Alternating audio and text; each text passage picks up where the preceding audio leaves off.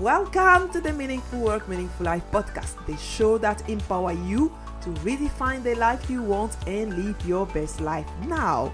I am Francine Beleyi, your host, digital strategist specialized in corporate and personal branding.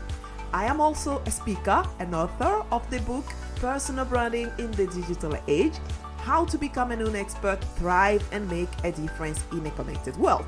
I am super, super thrilled to bring you inspirational stories, strategies, and practical tips to get more meaning in your life, make more money, and lead a movement to change the world.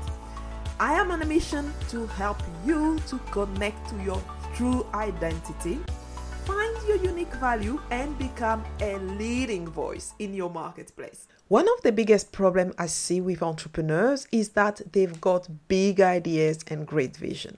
But when you look at their brand, you can't really see any of that, which means that they are putting all of their work, their heart, and their soul into it, but they are not really seeing the return because nobody really knows what they do. Does that ring a bell? I have a solution for that. I'm offering business owners, consultants, and coaches a mini brand audit so I can look at where you are with your brand, where you want to be, and lay out a roadmap to attract your desired clients. If this is something you think will help you, go to francinebeleyi.com slash audit. That's F-R-A-N-C-I-N-E B-E-L-E-Y-I dot com slash audit to apply for a complimentary audit. This is a completely free 30 minute call and it will radically change the way you see your brand forever. But this is a limited offer. So go now to francinebeleyi.com slash audit to apply for a mini brand audit. Well, today I have on the show Bobby Herrera. He is a storyteller and author of the book The Gift of Struggle Life Changing Lessons. Bobby is also a proud Army veteran, the co founder and CEO of Populus Group, an organization that helps medium to large size organizations better manage their non permanent workforce. Welcome to the Meaningful Work, Meaningful Life podcast, uh, Bobby. All hail the underdogs. Good to be with you. so, Bobby, tell us in your own words what you currently do. Well, I'm, I'm blessed. I'm the author of The Gift of Struggle. So, I'm a storyteller. I spend a lot of time sharing stories from the book, The Gift of Struggle. I run a community who's committed to building something bigger than ourselves named Populus Group organization that helps medium to large size organizations better manage their non-permanent workforce. Uh, but at our core, we believe that everyone deserves an opportunity to succeed, and that's the essence of our story. And we're doing our best to share it with the world. Mm-hmm. Yeah, yeah. So I now read the few chapters, the first three chapter of uh, the Gift of Struggle, and really resonate so much with the book and your message. Um, uh, uh, uh why did you actually decide to write this book? Well, that's a great question because it wasn't on my list. I don't get out much, Francine, and I, you know, I, um, I'm a storyteller. I do a lot of speaking for kids who were born on the wrong side of the opportunity divide, like myself, and for military veterans, minority entrepreneurs, and through that journey of being very active storytelling and speaking to those wonderful groups of people, I kept getting nudged, and they kept you know people kept encouraging me it's like you need to put some of these stories in the book you need to put some of mm. these lessons that you're sharing in a book um, and finally i'd heard it often enough that i uh, decided you know what i'm going to do this and when i finally did though it was very important to me that i wrote the book that i wish someone would have written for me yeah. and uh, you know your kind words before we started this uh, really touched me i appreciate what you shared about how it resonated with you and mm. i'm just getting wonderful feedback from you know i call it students of struggle all over the world who know a thing or two about you know wanting to take control of their own story and the big part that struggle plays in that Mm-hmm. Yeah, no, that's cool. So we're going to come back again a little bit uh, with the message uh, that you are, you know, the messages that you share in the book as well. Uh, so before we get there, um, can you tell me which job did you wanted to do when you were a kid? you know, when I was a kid, uh, I wanted to be Walter Payton, the legendary football player. Uh, you know, but you know, I grew up working in the fields, and um, you know, I remember thinking as my family journey. You know, we worked in the fields, all types of different agricultural fields.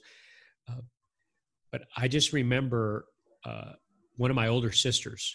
She had ventured off to try to start her own business. And at that point in time, I remember thinking to myself, like, that's what I want to do someday because there wasn't anyone that looked like me that was doing it. And my sister was going off the beaten path and, you know, she was a pioneer of sorts in the community that I grew up in. Um, you know, a young, gritty Latina woman that was going out to start her own business. And mm-hmm. I didn't have many role models like that. So I remember vividly thinking to myself, I want to someday start my own business. I had no idea what it was going to be, but that's what that's what I wanted to do. Yeah. Just just watching her. Which number of sibling is that among those uh, 13? yes, well I was number 11, she was number 6. Yes. So number 6, uh, yeah. yeah. So uh, what the rest is doing or you know what's the gap here between you the last um uh, yes, I say 13 is 11 actually. I don't know where I got those other two so yeah, well, um, I, yeah, I was number 11, 11 of 13. Yeah. So there were 13 of us. Okay, uh, yes, that's it. Yeah, you know, so you yes, had it right. Okay. I didn't dream. Yes, exactly. No, you had it right. it's a very big family. So after you, there were two other. Correct. No, no, actually. Okay, there were two after you. Two okay. Mm-hmm. Uh-huh. Yeah. So what, what's the gap between the very first one and uh, and you? From the first to the last, the gap is almost 30 years. Can you 30? imagine? Wow. Can you imagine? Yeah. Oh my gosh. So, yeah, there was a pretty pretty big gap. A lot of a lot of a lot of kids in a very small home growing up. yes, I can, I can see that. Actually, we also were like eight in you know and i thought that eight was too much you know oh. uh, already you know but uh, i can't even imagine 13 I, I, I, have three and it sometimes feels like 10 so i'm like it is too much. God bless my parents. I don't know how they did it. Yeah. So tell me um i suppose that you have tell your stories uh, in many time and you know i've read you know also the values that you share in your group. But one thing can you tell me one thing that people still don't know about you? Yeah i think um i think more often than not you know people assume uh, i am like very outgoing very you know extroverted. I'm always busy with you know business and so forth. But i'm a pretty introverted low key person. And you know i moved to a farm in portland oregon to lay low and keep to myself. You know i prefer a quiet space more than i do a big crowd Mm-hmm, mm-hmm, mm-hmm. It's funny because I, I talk to so many people who actually seem to be extroverts or you know know how to be extroverts but most of them tell me the same thing i also classify myself as extrovert but i totally love my quiet space um so that's really funny actually to to see that kind of pattern of people who seem to be very extrovert but actually you know really love their quietness and their quiet place as well. Um and so I, I think now, the more yes sorry I, th- I, think i think the more more gray i get in my beard the more i value that that quiet space yeah um so tell me uh before we get to the meaningful work meaningful life you know which state are you in where where where are you based at the moment i'm in i'm in portland oregon which is uh, right above california and below washington okay. on the western side of the U.S. Okay, how your business has been impacted by this pandemic? Um, if it, has it been adversely impacted, or the same, or not? You know, actually on the other side. Well, uh, you know, I think I think it's more the exception than the rule of organizations that haven't been impacted. Uh, everybody has. I mean, we definitely have. Uh, it's been the great equalizer of sorts uh, globally. Um, you know my my company is you know we help companies better manage their non-permanent workforce mm. which allows organizations to remain flexible so during this time initially we uh, had a pretty significant uh, retraction but then as organizations started figuring out how they were going to respond to it we've played a big part in helping them guide their workforce through these uncharted waters that you know we're very fortunate and blessed that we, we've made a pretty significant uh, correction mm. as i think the world's preparing for what maybe the next chapter is yeah yeah which is yeah. you know very very unclear for all of us right now yeah yeah uh, are people looking much more now to temporary uh, workers rather than before Un- undoubtedly mm. you know i mm. think even before this crisis hit, uh, you know, the fastest growing segment of the workforce in the United States was the non-permanent workforce, mm-hmm. and that's comprised of all different types. You know, the not just a temporary worker. guys. You got it right. It's like mm-hmm. all those mm-hmm. fancy acronyms that are being used out there. the uh, Silicon Valley types. no doubt. Um, so that's you know arguably one of the uh, biggest trends in the workforce, not only in the U.S. but globally. Yeah.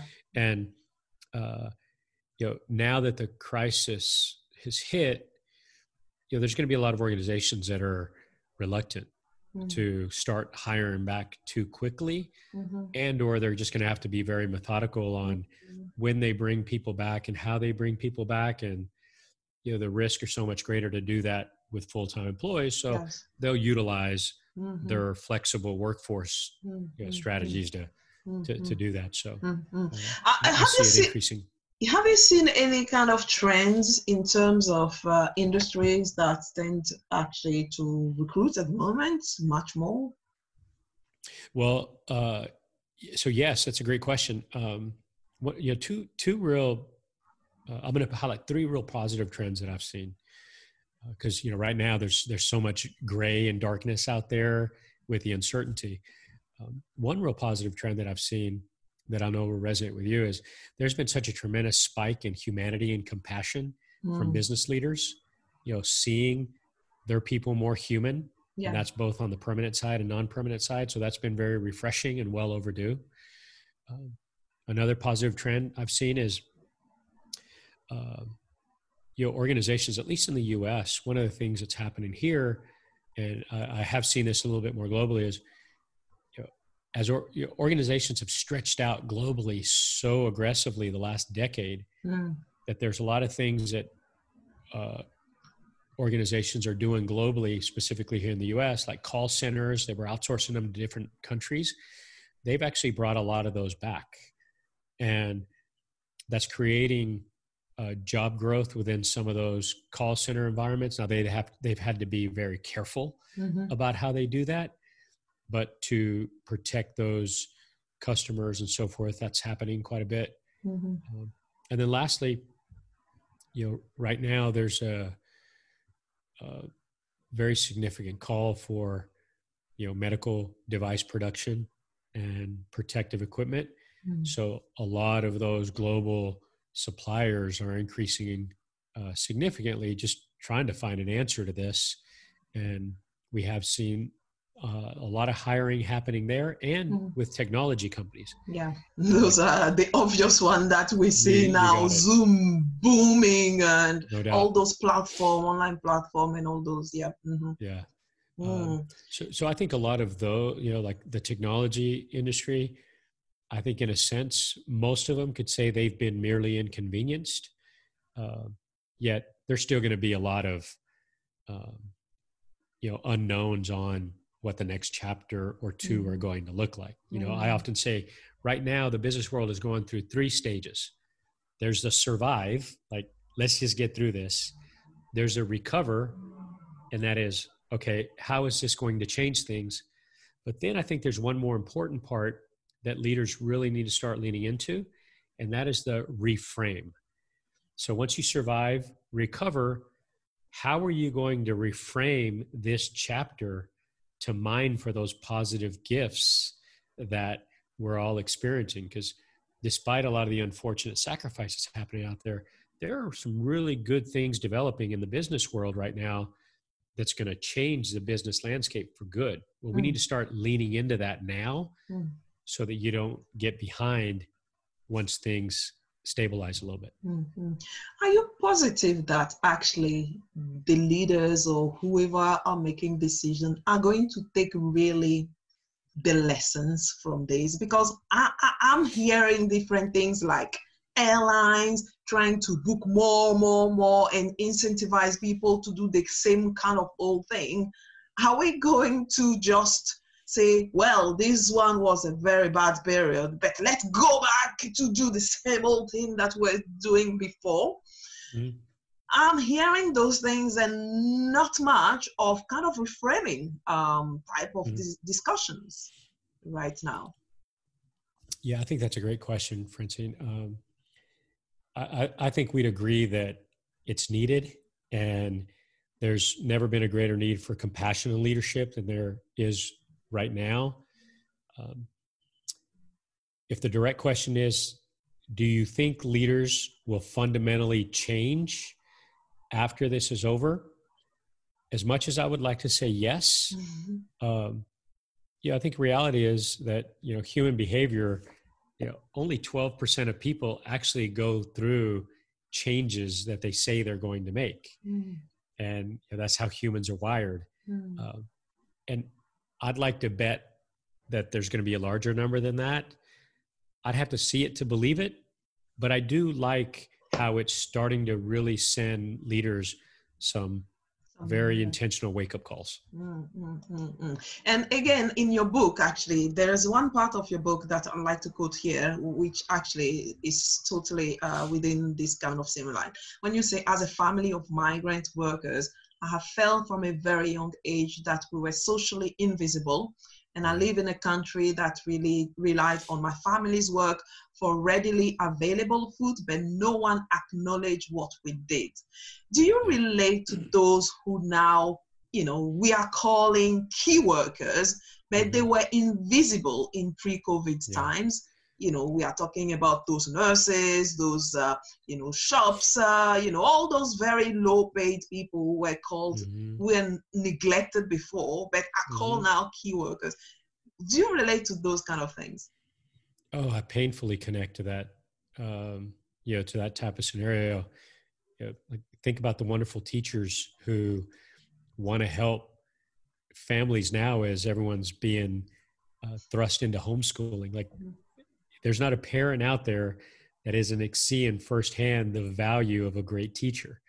Uh, and often we need one of these wake up calls to expose our blind spots mm. to the clarity that we need to see. Yeah, yeah so no doubt. Uh, I think the world is seeing that. Um, mm. You know, leadership is so much about just seeing someone. You know, I talk about that in the very first story that I tell in the book. And you know, leadership more than anything is about seeing and encouraging potential and i think there's a lot of wonderful people out there right now that are being seen that yeah. maybe hadn't been seen before mm, mm, mm. i heard yesterday i was interviewing uh, another woman actually um, heather uh, she said that actually i think the minimum wage for those shop people now is $19 when in the past it was like uh, barely, you know, if you talk about $15, it will have been like, you know, just in your dream. and now, you know, again, you know, things are starting to change. Um, so um, tell me, uh, Bobby, what actually um, would you say that uh, when you when would you say you realize who you really are and what you're meant to do in life can I tell you the, the marker story? Mm-hmm.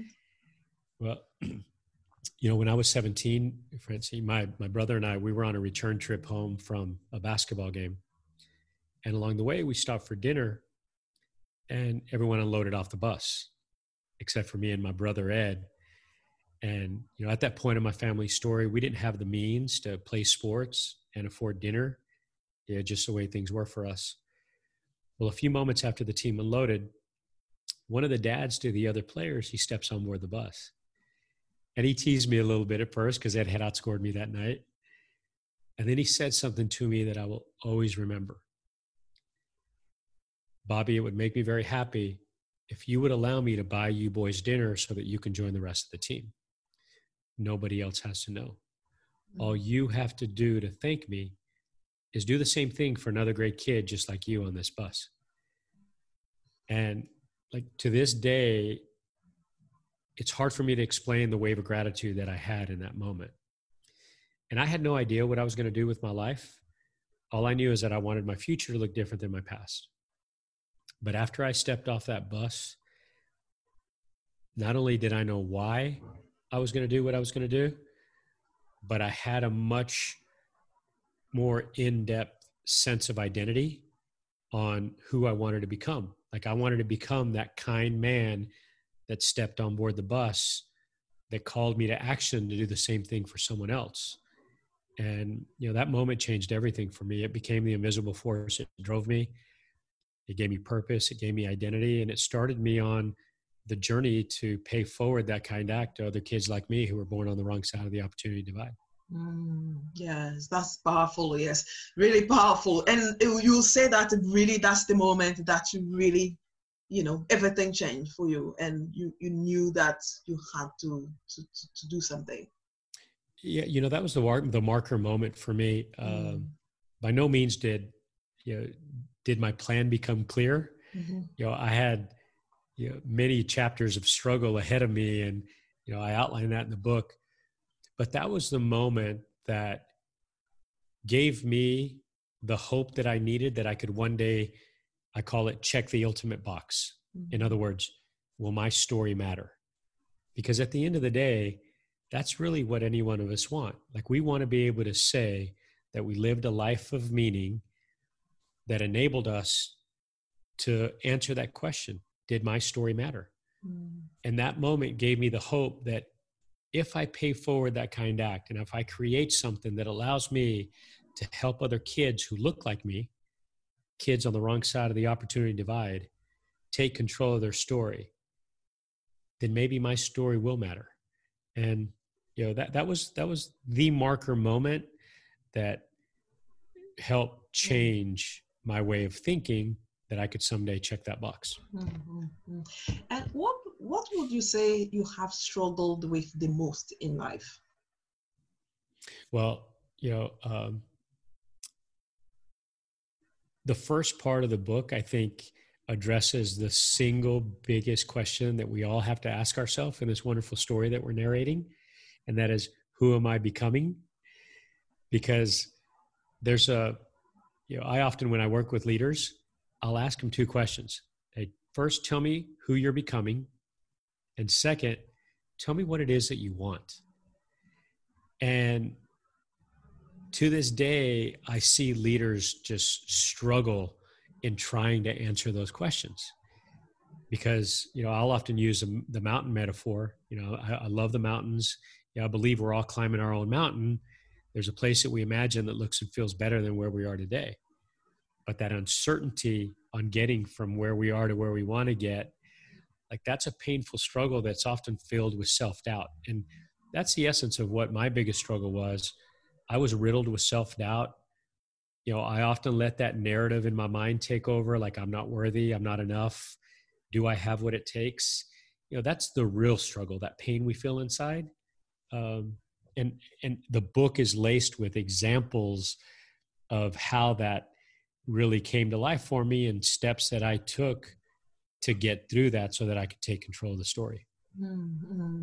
I'm glad that you are really talking about that because often I talk to mostly women and women admit those struggle more. We don't hear that much often from men to admit that they struggle, they have self doubt.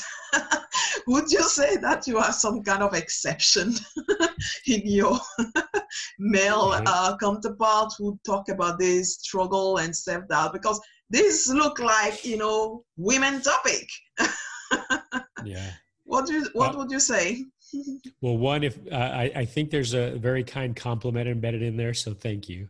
Uh, I'll tell you what I would say. I would agree that uh, men we're so fortunate we have women in our lives because our frontal lobe doesn't develop until a lot later than you know than women's d- does. And i um you know i think there's a there's a lot of alpha myths out there that that men need to get over. You know it took me a long time to figure out that vulnerability was a key competency of leadership mm. it took me a long time to realize that the leadership chain isn't the iq chain mm-hmm. you know there's a lot of dogma in uh, in in leadership by by men out there that is outdated and just flat out wrong. Mm. Uh, I bought into it though. I bought. I, I made a lot of those mistakes, mm. um, and I think when I finally realized that, you know, the single most important asset that I will ever own in my life is trust, and the only way that I can build that is by being human, by being real, by speaking the truth, by always choosing the hardest right over the easiest wrong, doing the things that uh, you know that that fundamentally build trust with others. And yeah it's like that starts with me. And that's why the first part of the book is hey who am i? Yeah. like that's the first part of the book helps you answer that question who am i because until you answer that question you know a dear mentor shared with me a long time ago it's like you have no right to change someone else until you change yourself mm and th- that that's a difficult journey. I think it's actually harder for dickheaded men to accept that mm-hmm. than you know our wiser counterpart gender. um, on on that note, actually, there is um, one thing I always wonder: when is the right time to be vulnerable? There is such a thing as I think I can't remember who says that, but I find that very um, a good kind of uh, metaphor or analogy. It says that usually we hear about vulner- vulnerability. From people who have made it.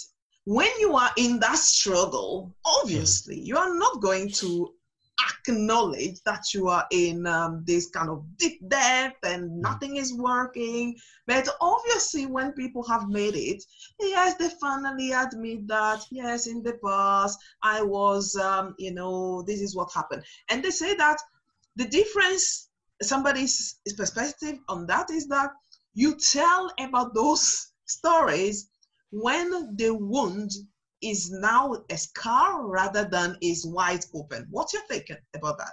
When is the right time to tell our stories, our deep, you know, story that we fear, really those vulnerable stories? Yeah, that's a great question. You know, um, just like anything else, you know, it's situational, obviously. Uh, but I think a probably more relevant question would also you know be instead of asking that question is you know when is the right time to tell the truth? Mm-hmm. and isn't that answer? Well always. It's just difficult to tell the truth and it takes courage to tell the truth. It takes courage to be willing to say that i'm wrong or i messed up.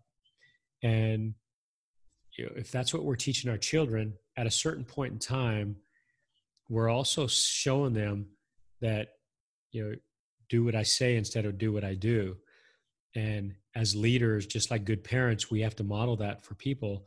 Uh, I made those mistakes, Francine. You know, I talk about it, you know, it took me 10 years of building my company before I finally had the courage to tell the bus story. Mm-hmm. And the narrative that I told was, you know, people don't want to hear it. People don't need to hear it. You know, what if I tell it and I fall flat on my face? And I was scared to death to share that story. And when I finally did, though, and I talk about how I did that in the book, uh, I often say that it was the first step that I took in transferring, I mean, transforming my company into a community. So, as a leader, if building something special and meaningful is important to you, then you too will somehow find the courage to tell your most significant marker story. But at a certain point in time, you just have to choose. Uh, Did you have some kind of coaching, mentoring, or what, what was the step for you actually for you to finally say, okay, now is the time for me to tell that story? How did you take the step to get there? yeah, I, I, had I had encouragement from good mentors uh, to, you know, as a good friend of mine says, to participate in my own rescue, mm-hmm. uh, but I was still afraid. Mm-hmm. Uh, I still was very reluctant to do that. Uh, candidly speaking, I my pipes just burst one day. Like I finally couldn't hold it in anymore. Mm. And I told the story to a quiet guy who was helping me film the a video for the culture code that I was filming for my company and um, I just told him. And when I told him, I had this sense of relief come over me that just made me feel like a thousand pound silverback gorilla had jumped off my back. And I was scared to death for everyone to see it. But once they did see it, it humanized me. They finally saw the real me. They finally saw this person who they thought was just this intense entrepreneur mm. Become someone that really wanted to build something special that they could be a part of. And I think as a leader, one of the single biggest things that we need to do for our people is give them contribution. Like give them something that they can contribute to. And up to that point, I hadn't done that because I hadn't shared my marker story. Like, why did I do this? And why was I doing it? They just thought I was doing it to try to build something for financial security for my family. And yes, that's important. Mm-hmm.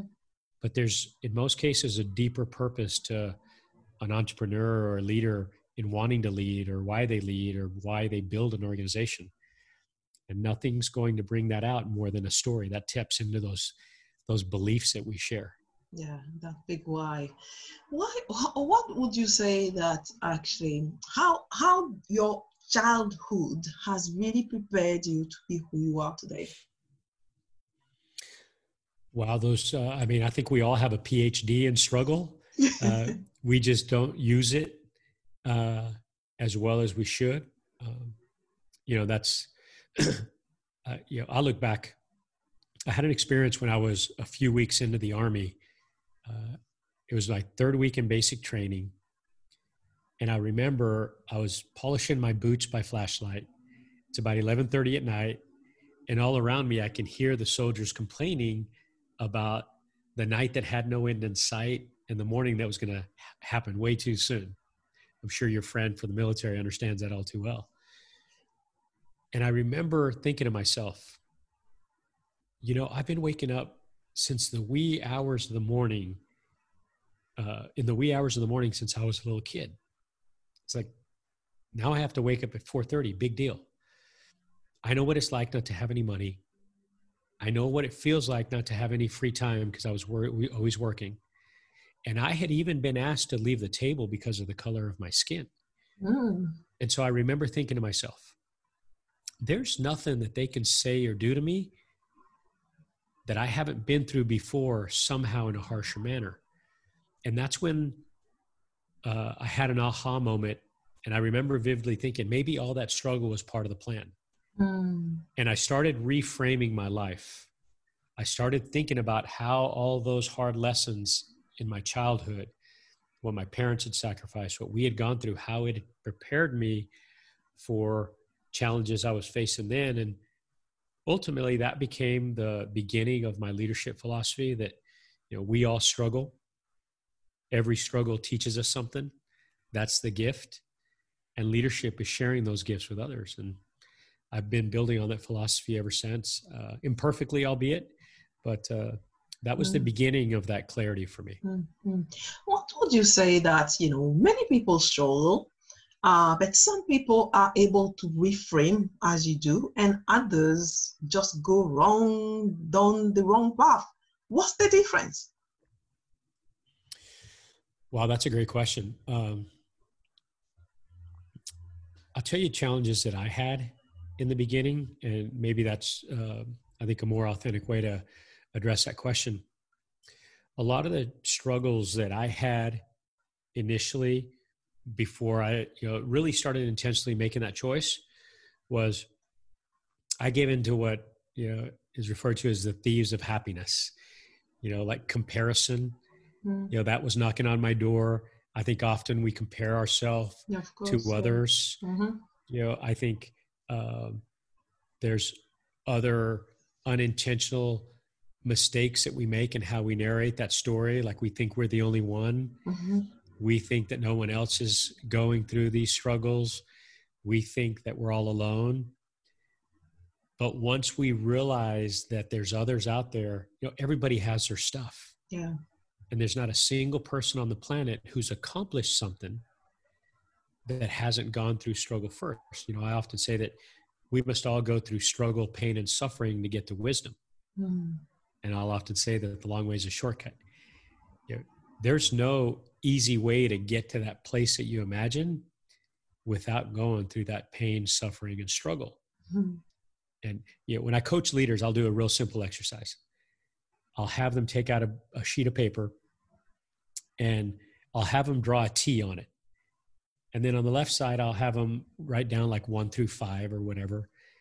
And I'll have them very specifically outline for me hey, write down some of your most significant struggles that you've had in your life.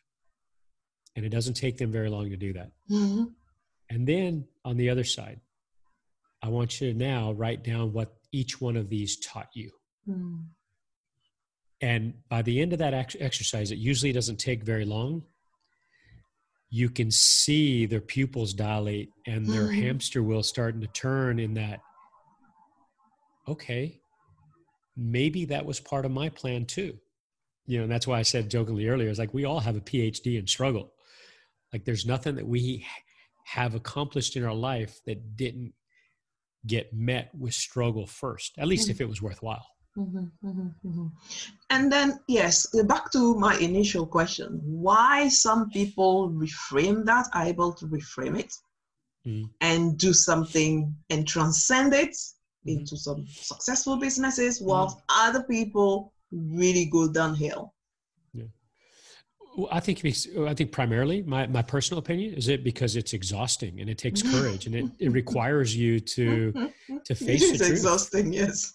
It, you know it, it, it's hard. It's not easy you know and however I think the questions that I would encourage someone who's having a difficult time reframe is you know hey at the end of your story do you want your life to matter? And if the answer is yes then few things are going to get you there more than facing the truth of your struggles and mining for the gifts. Because you'd be crazy to want to struggle but you'd have to be crazier to think that it's not going to happen. So you either face the truth or you don't. And i, think a lot of people are just you know scared. They want to but either they don't know how or they're afraid to. Mm-hmm. that, that's just my opinion. I mean mm. I, I, think there, has been a lot of research and studies done around that. Mm-hmm you know, one of my dear mentors, uh, who's forgotten more about human behavior than others, taught me a long time ago that, you know, less than 12% of people will ever leave their comfort zone on a consistent basis. Like we're creatures of comfort, we're creatures of, of, of habit. And once we start to leave that zone, most people quickly turn around once it starts getting painful and head back. Facing your struggles is painful. So yeah yeah. So one of my questions was going to ask you how actually we can help people understand that their struggle has a bigger purpose. But i think that your exercise is a good way of uh, doing that having a sheet of paper writing a list of the struggles and uh, what actually are the lessons that each of the struggle have actually given you. I think this is a great exercise that you know we can we can get to people and then uh, perhaps um, um, find that bigger purpose in there. Do you think that actually purpose always have to come from the struggle? Do I think it always has to? Mm-hmm. Uh, no, I, I, mean, not necessarily. I think in most cases, um, my observation has been that there's usually a deeper rooted meaning as to why someone does what they do. Uh, it's usually connected to something that they saw as an opportunity where either someone close to them suffered or they themselves struggled. You know, often it's a kind act that mm. changes someone's life. Uh, but I do believe that there's always a bus story of sorts mm-hmm. in someone's mm. purpose and choice yes. and their pursuit to ultimately check that, mm, that yeah, box. Yeah, yeah. Even if perhaps it wasn't a struggle per se, but there was some kind of connection story to to get them to really pay attention to a specific cause or purpose. Cool. That's that's awesome. Um, now let's actually talk about um, money.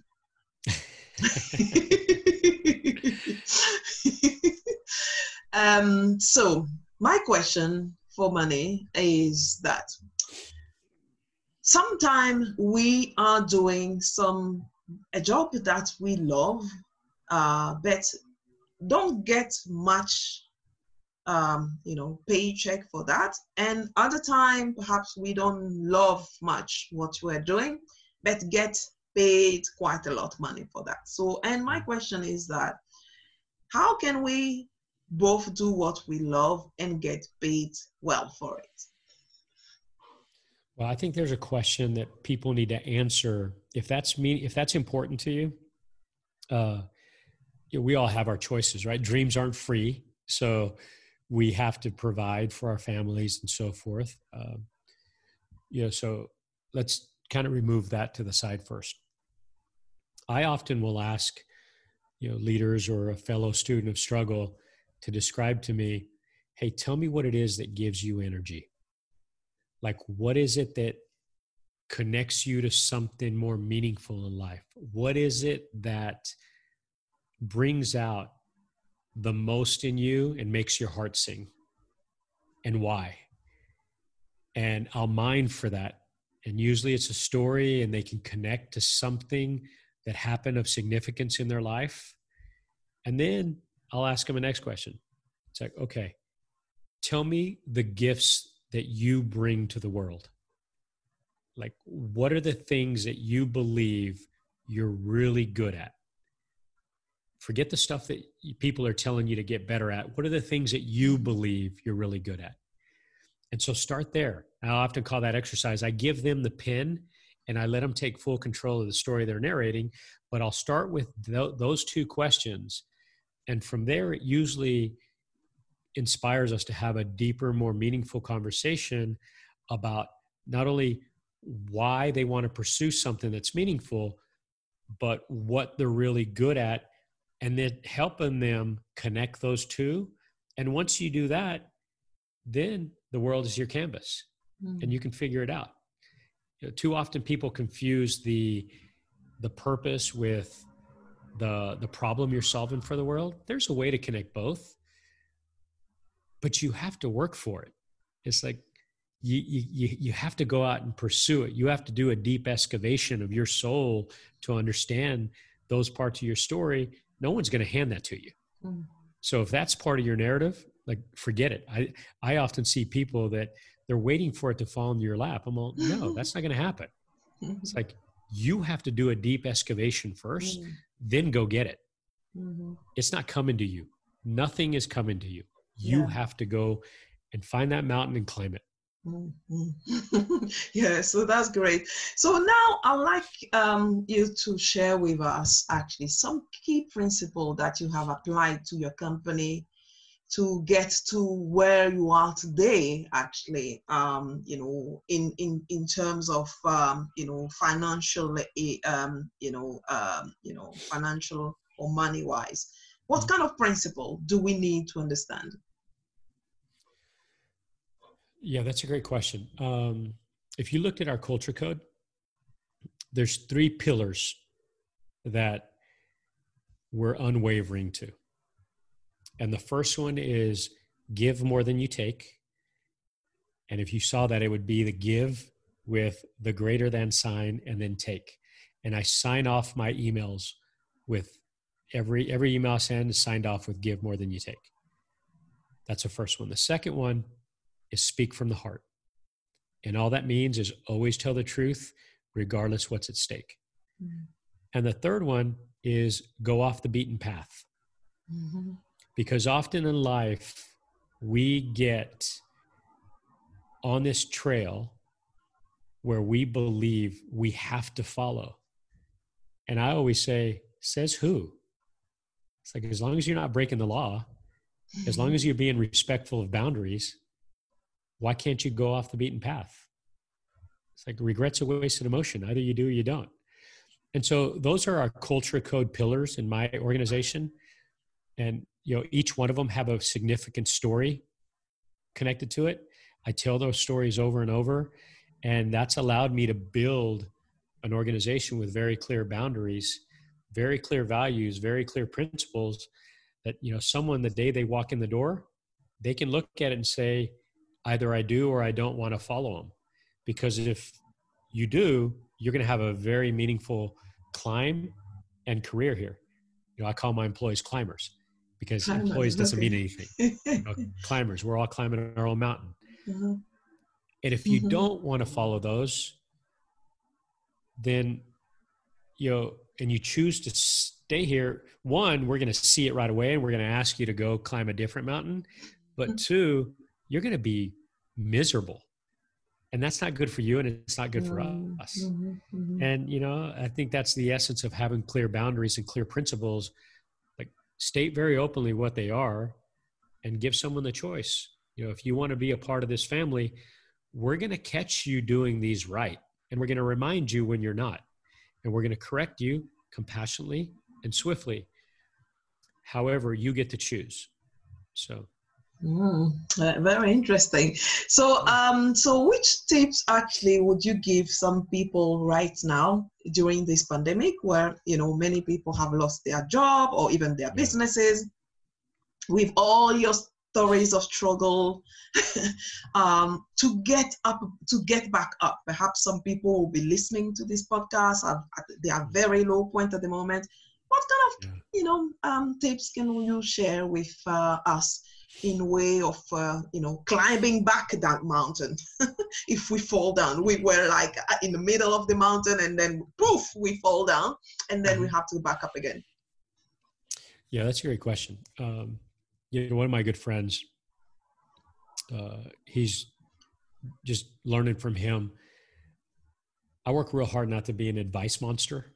So here are the questions that that that i'm continually asking myself and you know, is like what am i learning now that's going to serve me in the next chapter? Because i don't know when this chapter's how you know going to end. Nobody does right? There's a there's a yiddish saying that i learned uh, last week that says human beings make plans and god laughs. Nobody knows. Nobody knows what's going to happen. Uh, we just have to figure out what choices that we're making. And so the questions that I'm asking myself is eh, what am I learning right now that's going to help me as this chapter evolves and moves on to the next one?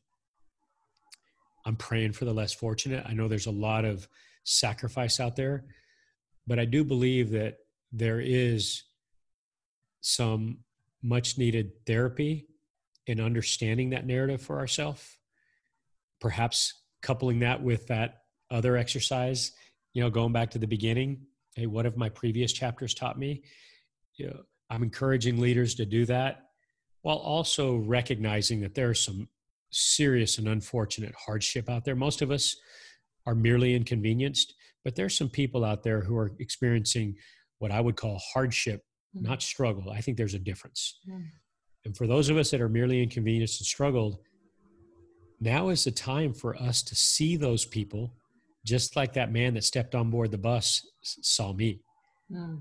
Like one of the most important parts of leadership is seeing encouraging potential.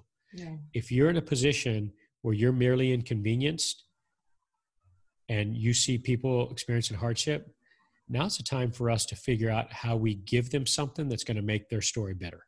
So mm-hmm. I pulled my own string there a little bit, but I think more philosophically, I wanted to you know perhaps have the audience understand the essence of what i believe at my mm-hmm. core mm-hmm. our responsibility is and perhaps some ways that hey we are learning something which movement are you leading or would like to lead or be part of yeah, francine i I want to reframe how the world views struggle, and that's part of my mission. Wisdom comes through the wound, and often as we evaluate our story, we neglect to realize that it's those moments of difficulty, those struggles that we've had that shape who we are and who we become. And if my story helps others understand that so that they can reframe theirs, that's a great day for me. And I want to reframe how my fellow students of struggle view their story so that they can see the gifts. Mm. So, how do you want to be remembered for? No, that's that's a fair question because you know, hey, God has a plan. We ne- we never know. Yeah, um, as you say. You know, at the end of at the end of my story, if if these three things happen, then I believe I can say my life mattered. Is number one, the most important box for me is all pro dad and husband. If that box is checked, the next mm-hmm. box is yeah, awesome grandpa. I want to be a great grandpa one of these days. Uh, Are you grandpa already? No, no, no, not yet, not yet. Um, and I and I don't want that one to be checked anytime soon. Uh, uh-huh. And then lastly, you know, bringing the bus story to life. You know, helping kids born on the wrong side of the opportunity divide, which also includes my fellow veterans, the courageous men and women who raise their hand to serve. Mm. Um, that's part of my purpose is to help them reframe their story. So if I check those three boxes, and uh, I'll feel like I ran through the tape at the end of the race. Mm-hmm. And you know, like I said earlier, God's given me more than I deserve, and I've been very fortunate to pay forward that kind act that changed my life when I was a young man uh, many times over, and I'm going to continue to to give. You know, the essence of leadership is giving more than you take, and if I continue to do that, then it's going to be a pretty fulfilling story for me. Mm, that's wonderful. So, um, fine, for the final words, what is your definition of meaningful work, meaningful life? It's a it's a deep, reflective question when you put on the spot, but uh, I, I enjoy it. You know, I think I think we we get a lot of fulfillment from giving. You know, we as a human animal, we're hardwired to give and help others. You know, when you create an environment as a leader or if you're part of an organization where everyone does just what I s- simply outlined a while ago. We give more than we take. And, you know, I imagine the possibilities when everybody is part of an environment where the person to the left and the right of you and beside you, everyone's everyone's given more than they take. Do you have any last piece of guidance that you'd like to pass on to our listeners to do more meaningful work and live a meaningful life? You know, we all have to go through struggle, pain, and suffering to get to that wisdom that we seek. Um, you know, perhaps I, in in in saying that, I share one of my favorite quotes. It, you know, it's it's not the mountain we conquer, but ourselves. And that silent narrative, that whisper of self doubt that we have inside. I mean, winning that battle, that's life's most important battle. And I was very fortunate at a young age to be able to look that foe in the eye and say, no, I'm going to reframe my story. I'm going to look for the gifts and I'm, I'm not going to let, I'm not going to let you in the front door. I've lived that imperfectly, but I'm going to do my best to continue to live it consistently. And, you know, it's possible. We, we can win that battle. Mm-hmm. That's really great word of encouragement. We can win the battle. That's great. Um, now, can you share some resources that our listeners should absolutely know about to live their best life now? Well, there's so many wonderful teachers out there. Uh, uh, you know, I'm a I'm a student of so many wonderful teachers that have that have you know taught me. Um, you know, if I can be that guide for others, you know, uh, I'm, I'm easily followed on LinkedIn. I'm actively posting stories of struggle, questions for leaders, questions for those seeking meaningful work uh, like you and I. Um, my website's bobby-herrera.com. Uh, and there, one of the things I actively do is I share a lot of great teachers who have taught me how to take control of my story. I'm currently doing a series on that Mm. um, that's you know growing fast and we actually came from readers from all over the world reaching out to me and saying hey bobby who are you studying who are you learning from and i'm doing a series on that right now in my book i call that my bible row Uh-huh. and those are the people that have guided me so i'm actually sharing that actively right now Where do you share blog. those? On LinkedIn? it's on my blog on my on my website Okay. uh, bobby-herrera.com hmm hmm I was going to ask actually, where where is the best way, or what is the best way to reach out to you if some people want to get in touch with you? yeah through through those two re- through those two avenues are the best way that's that's where i'm most active hmm Okay, thank you so much, Bobby. It was a really a fascinating conversation. I really enjoyed uh, this conversation and having all you know your wisdom and your gem that you shared with all of us. Um, you know, and I've even bought the audiobook as well, so because I like listening. so I really um, you know encourage people to really um, you know look at the book Struggles. Um, available, I suppose, everywhere on Amazon, on every platform that you can find. And I'm going to put the um, the link of uh, the book in the show notes as well. Uh, struggle. So if people want to read that and uh, get a bit of wisdom during this tough time that we are all, you know, uh, going through. And thank you so much for really being generous and sharing uh, your wisdom with us. Uh, it's kind words. I appreciate it. I'm grateful. I'm better for knowing you. So thank you for sharing your wisdom and all hail the underdogs. Let's keep climbing with style. thank you. Thank you very much.